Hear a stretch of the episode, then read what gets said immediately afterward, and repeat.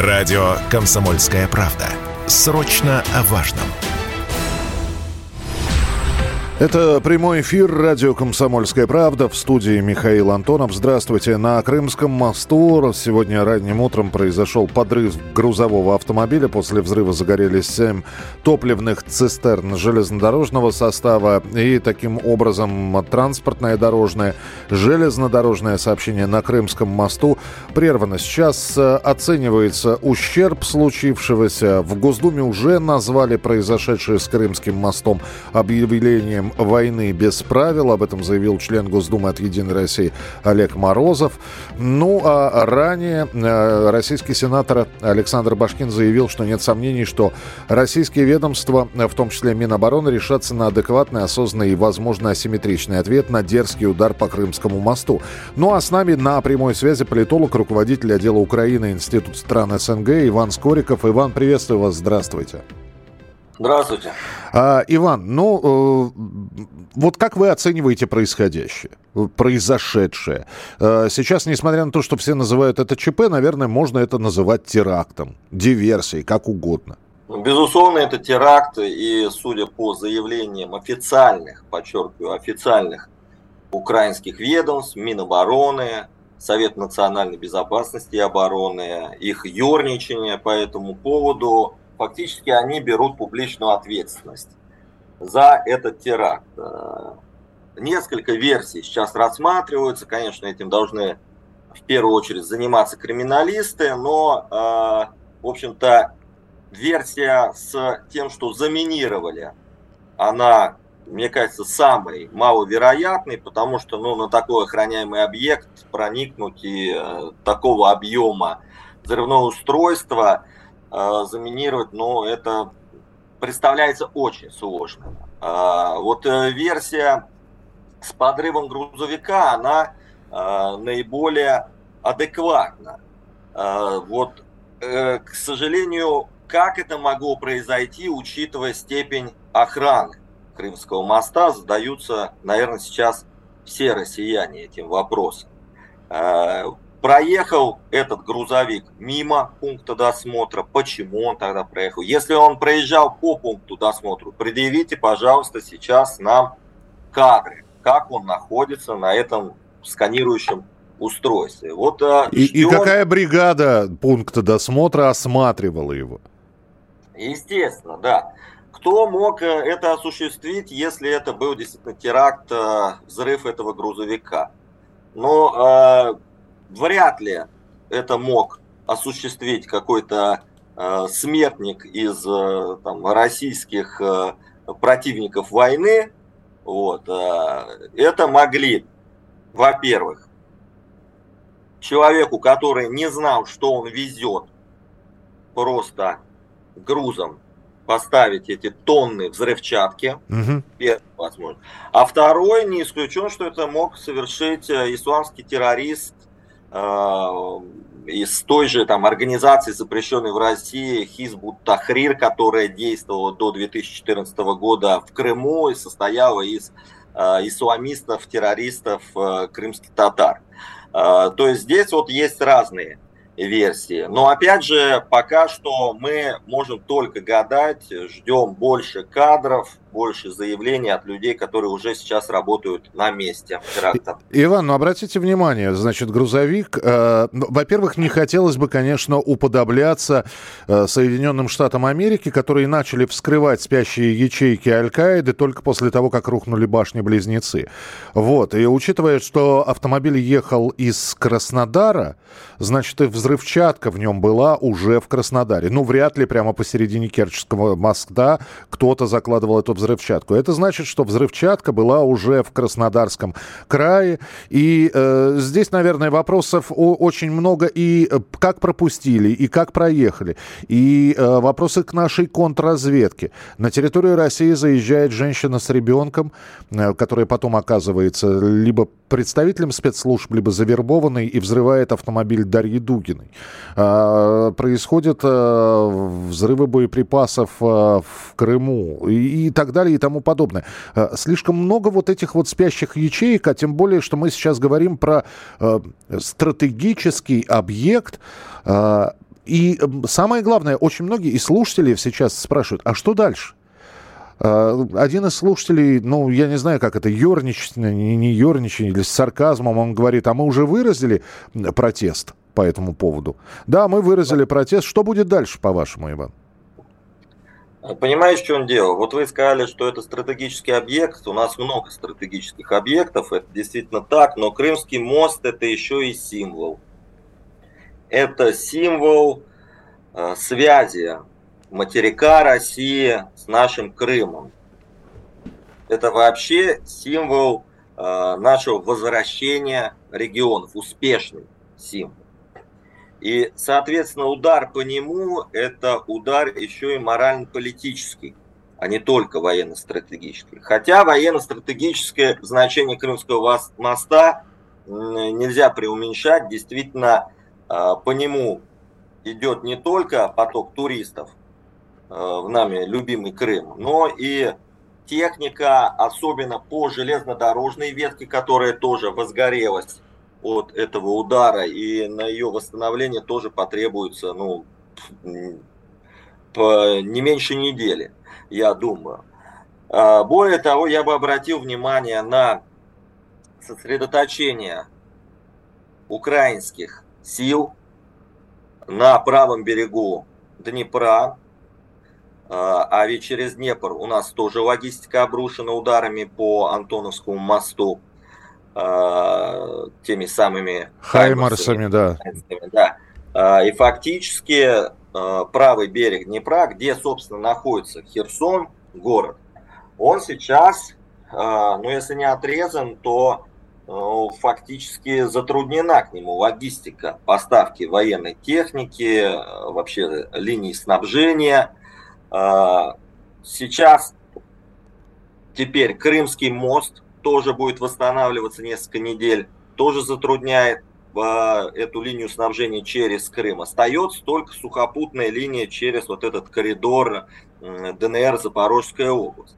И ударом можно ожидать как в направлении Херсона, так и в направлении Запорожья, где ландшафт Запорожской области, я имею в виду, конечно uh-huh. же, как региона, где ландшафт фактически степной – он а, позволяет ну, осуществить определенные молниеносные проникновения вплоть там даже до Бердянска. Э, то есть такой некий блицкрик.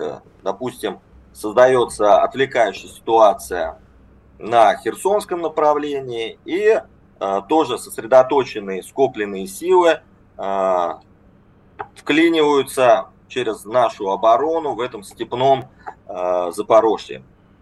То есть э, это не только удар по нашему имиджу, по военному снабжению, но и подготовка к дальнейшему э, контрнаступлению украинскому.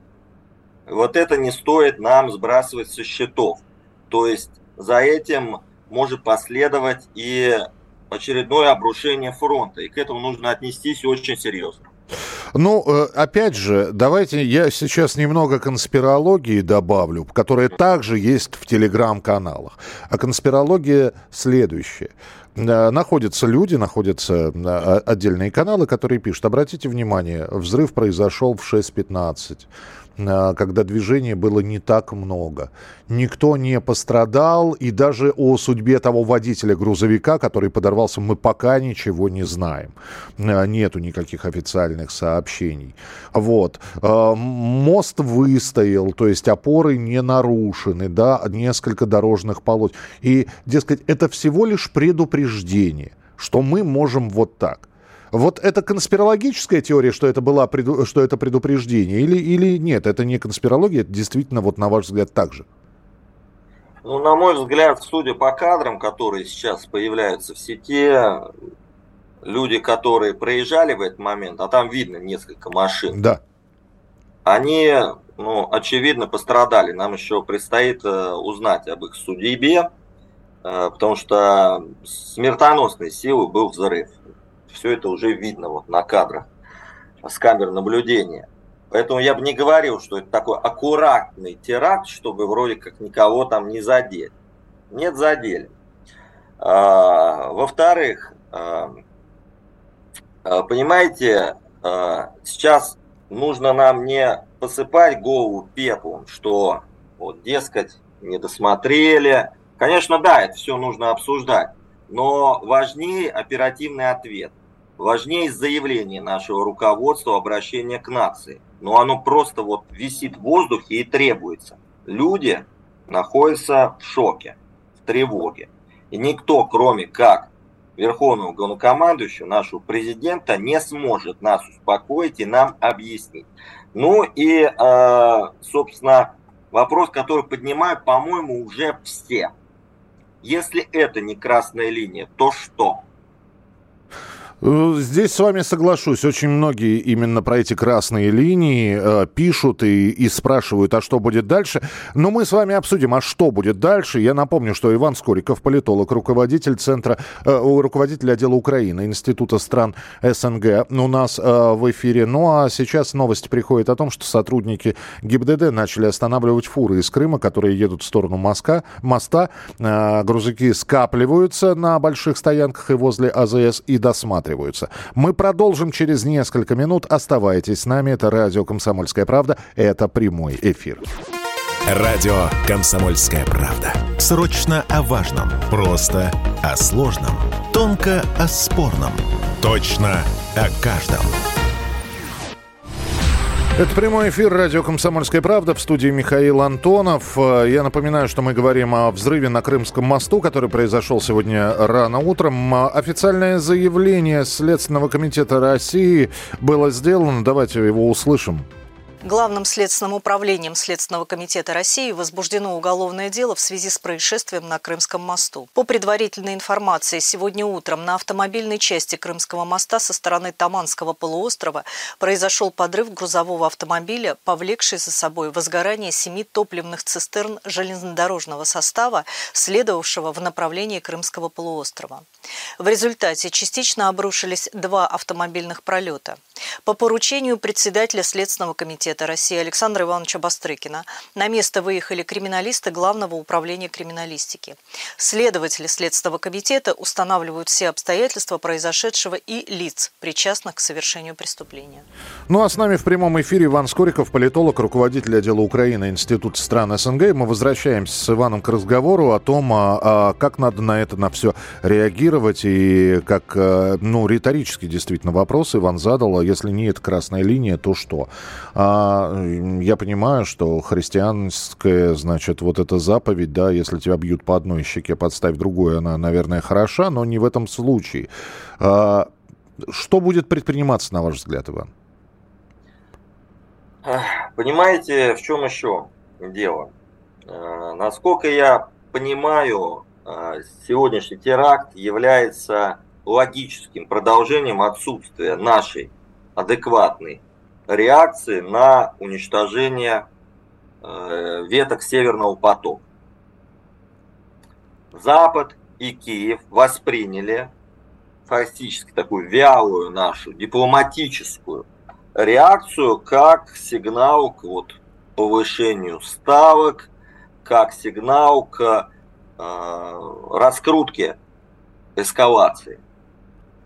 И сейчас на фоне, посмотрите последние там, заголовки ведущих западных СМИ, заявления западных спикеров, на фоне обсуждения нового там, карибского кризиса, что якобы российская армия вот, терпит поражение, единственный ее шанс сохранить лицо – это применение тактического ядерного оружия – сейчас будут на Западе раскручивать очередную версию, что мы сами себя подорвали. Вы сейчас сняли, себя... сняли буквально с, с языка, видимо, каких-то английских журналистов, которые сейчас пишут об этом, и э, говорят, что это как раз э, еще одна причина э, Владимиру Путину применить э, ядерный арсенал. Так что будьте, э, товарищи англичане, говорят вот эти вот журналисты английские, внимательны. Э, делайте выводы сами. Ну, вот такой вывод они сделали. Мы сами взорвали Крымский мост, в частности, утверждают. Ну, то же самое, что с Северным потоком. Э, Запорожская АЭС. Запорожская АЭС и так далее. А, то есть, э, видите, нас ставят под такие условия, что э, вроде как уже и не применить это ядерное оружие мы вроде как и не можем, понимаете? Она, а мы должны дать на самом деле адекватный ответ. Адекватный ответ на земле, на территории, на фронте военных действий. И это может быть только объявление войны, действительно, я не знаю уже, введение, видимо, военного положения, создание Государственного комитета обороны, перевода всей экономики на военные рельсы, э, принуждение всех наших бессовестных олигархов э, для того, чтобы они, в общем-то, вспомнили о родине. Э, и, ну, видимо, всеобщая мобилизация и начало реальной войны. Потому что вот когда мы обсуждаем, что у нас двухмиллионная армия, а из нее воюет там э, пара сотен тысяч, и чтобы насытить фронт, собственно, военные силы обращаются к простому русскому мужику, когда-то там 15 лет назад служившему фермеру, рабочему, учителю, возникает вообще вот резонный вопрос, почему Министерство обороны почему наши силовые структуры ведут себя как корпорации, у которых есть бронь. Ну вот, да, мы обсуждаем, что у нас там и IT-корпорации имеют какую-то бронь, там, и сотрудники там системообразующих СМИ, и э, связи и так далее. Но это логично, гражданские структуры. Но ведь у нас миллионы людей, профессиональных военных, которые выбрали этот путь для себя, давали присягу, находятся в постоянном слаживании вертикальной уставной системы, постоянно на стрельбищах, физически готовы. Они у нас охраняют вот, Москву, либо там Дальний Восток, какую-нибудь базу в Гюмри. А и Крымский мужиков, мост. И том... Крымский мост, да, а мужиков простых, извините, вот, отрывают от э, фермы, от станка, от э, кабинета э, учебного и отправляют там вспоминать за пару недель э, основы вообще боевых действий. Но это же просто неадекватно. Получается, что Минобороны, силовые ведомства вот полностью не хотят приходить на войну. Вот эти вопросы нужно немедленно решать, и общество просто ждет обращение Верховного Главнокомандующего. То есть никакие заявления там Захаровой при всем уважении и даже Следственного комитета, они не успокоят сейчас тревожных россиян. Иван, вам не кажется, что э, в, в этой истории с подрывом Крымского моста найдут сейчас стрелочника, человека, который пропустил эту фуру, вот, э, и, и все, на этом-то все и закончится? Э, вы знаете, я не исключаю этой версии, что найдут какого-то э, крота-вредителя и целую там э, систему из людей, которые там от службы безопасности до конкретного там диспетчера это все могли обеспечивать. Не исключаю абсолютно эту версию.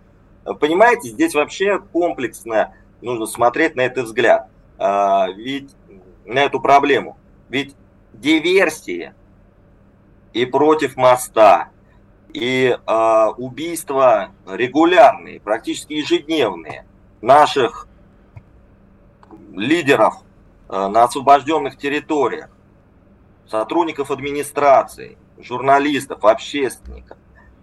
Ведь почему им это позволяется, а у нас что?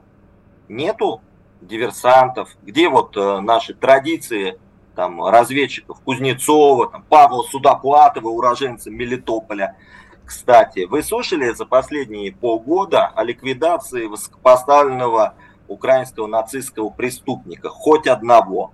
Я нет. Нет. Ну, если, Нет. если не считать убийство члена переговорной группы, которые сами э, украинские ну, это власти... сделали не, да, не, не наши диверсанты, а, собственно, СБУ. И э, нисколько э, от этого не отбрехивается. А, вот возникает вопрос, что останавливает? Что политическая воля или у нас настолько все деградировало по сравнению там, с советским опытом? Эти вопросы задает общество ежедневно. Уже военные корреспонденты не молчат, уже ведущие федеральных каналов об этом говорят. Уже, в общем-то, люди первого эшелона, там уже э, из доверенных лиц президента об этом просто кричат. Но система продолжает молчать и давать вот эти сводки об очередном убийстве там 500 националистов и там 300 иностранных наемников. А, вот По-моему, я... уже настолько э, кипит чайник, что скоро крышку снесет. А, издание «Мэш» показывает кадры с фурой, предположительно подорвавшейся на Крымском мосту. На видео она пересекает пост ГИБДД.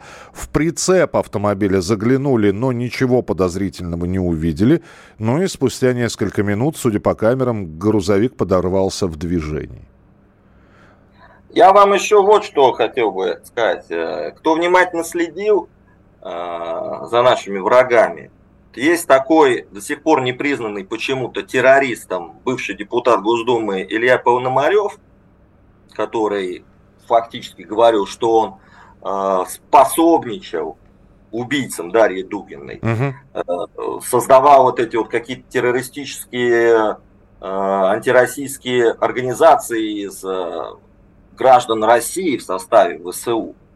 И ведь он за несколько дней до сегодняшнего теракта Анонсировал? Вы про это хотите? Анонсировал громкий теракт. Кстати, знаете, где анонсировал? А, в эфире Нобелевского нашего издания «Новая газета». И этот человек, кстати, не признан до сих пор у нас террористом. И это что, не услышали? Громкий теракт. Ну, Крымский мост. Это самое громкое место, самое символичное в этой ситуации. То есть э, сказать, что не было каких-то угроз, никто не слышал, ну, если вот кто внимательно следит за украинской повесткой, они это все услышали. Почему не были приняты усиленные меры безопасности? Иван, спасибо большое за разговор. Политолог, руководитель отдела Украины, Институт стран СНГ. Иван Скориков был у нас в эфире. Шесть часов прошло с момента а, подрыва грузовика, но мы следим за развитием событий и обязательно будем к этой теме возвращаться. Да, собственно, мы и следим за этой темой и будем и дальше в эфире за этой темой следить. Но вот сейчас приходят сообщения, что погодные условия не позволяют запустить паромную переправу из Крыма сегодня, 8 8 октября. Об этом сообщает агентство ТАСС со ссылкой на власти. И в Севастополе, опять же, по словам губернатора Развожаева, снимают все ограничения на продажу продуктов и топлива. Продолжим через несколько минут. Оставайтесь с нами. Это радио «Комсомольская правда». Прямой эфир. Радио «Комсомольская правда». Срочно о важном. Просто о сложном. Тонко о спорном. Точно о каждом. Это прямой эфир радио «Комсомольская правда» в студии Михаил Антонов. Здравствуйте. Мы говорим про подрыв Крымского моста, который произошел сегодня утром. Ущерб от этого взрыва оценивается э, в 200, в 500 миллионов рублей. Об этом сообщили во Всероссийском союзе страховщиков. Все автобусные рейсы, железнодорожные из Крыма в материковую часть отменены. Также на стопе продажи билетов на поезда, которые следуют в Крым из и из него. Э, минимум 4 или 5 паромов задействованы существует для организации сообщения между Крымом и Краснодарским краем. Но вот сегодня паромное сообщение, насколько я понимаю, как сообщили власти региона, запустить не получится. Невозможно из-за погоды запустить паромную переправу. А, хотя она уже готова возобновить свои работы. Запаса топлива и продуктов в Крыму хватит минимум на 40, на 40 суток. Запасаться ими не нужно. Но и мы продолжаем а, обсуждать то, что произошло. А, и реакция, и какой, каким может быть ответ. С нами на прямой связи политолог, председатель Крымской региональной общественной организации Центр политического просвещения Иван Мизюхо. Иван, приветствую вас, здравствуйте. Здравствуйте. Ну, а вы в Крыму находитесь, и э, отсюда вопрос, собственно, реакция в Крыму на произошедшее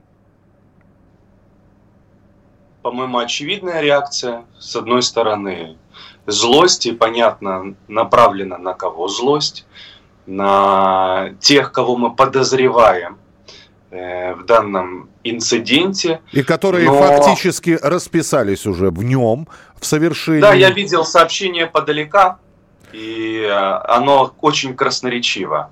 Но с другой стороны, я вижу, как в крымском сегменте социальных сетей – я хочу, чтобы все это сейчас услышали. украинское ЦИПСО пытается разгонять панику. Ничего не получится. Мы за 8 лет настолько закалены различными украинскими провокациями. Я вчера об этом говорил на своем стриме. Друзья мои, я еще помню, как мы сидели без света после энергоблокады. Помню, как когда были э, очереди в магазины, люди закупались впрок, а у кого плохие холодильники, эти продукты тогда портились.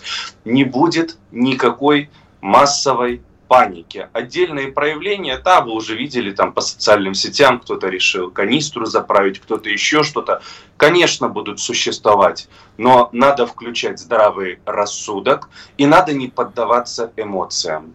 Вот по моему окружению, если судить, это не объективная оценка, я не вижу никакой паники. Хотя я скажу следующее. Незадолго до вот этого инцидента мои близкие, родные люди проезжали по этому Крымскому мосту. То есть Может быть, это, у меня это, есть... Это было не, за несколько часов, я, да? Это было, это было, э, да, за несколько часов. То есть они не были свидетелями этого. К чему я привожу этот пример? Может быть, у меня лично есть личные причины да, для каких-то таких эмоциональных оценок, но себе сегодня нельзя их позволять, понимаете? В то время, когда наши ребята сегодня находятся на передовой, наши крымские ребята в том числе, вот им тысячу раз тяжелее, чем нам. Мы не имеем права ни на какие панические настроения, ни на какие панические сообщения. Мы не имеем права поддаваться на провокации вот этих украинских ботов, которые стали умнее, они теперь пишут, знаете, коллеги, от якобы от имени россиян. Вот в моем телеграм-канале каждый день я их вычищаю. Угу. Да, а, что пишут? Пишут о том, что все, все пропало, все сгорело, э, надо убегать. Э, просто интересно, о чем можно писать? Наподобие пишут, что пропало, сгорело, пишут, э, э, критикуют политическое военное руководство российского государства. То есть они поступают хитро. Они через подобные информационные диверсии пытаются раскачать внутриполитическую стабильность в России.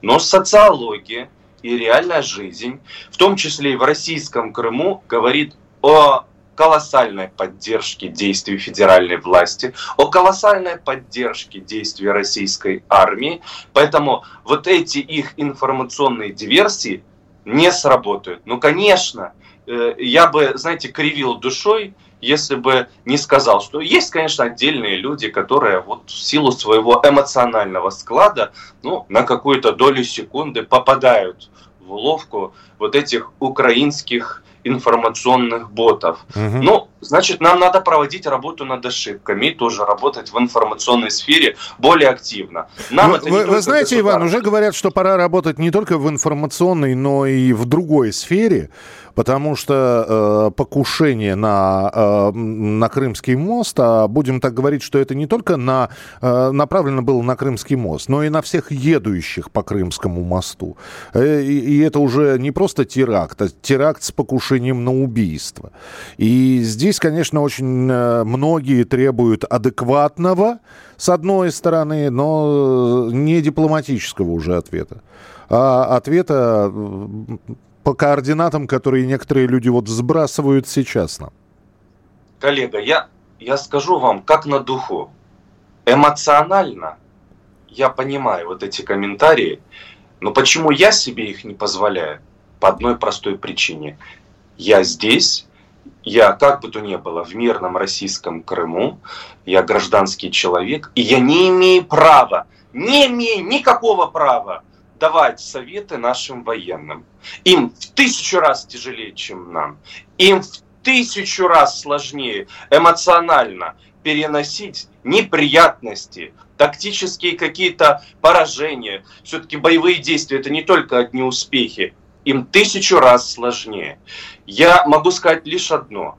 Вот как не военный человек, сразу подчеркиваю. У нас же все раньше были врачами-инфекционистами, потом стали военными экспертами, все прям Академию Генштаба заканчивали. Вот просто как политолог, просто как крымчанин. Я убежден в том, что вот этот инцидент не останется без ответа. Кроме того, мы с вами должны обратиться к здравой логике.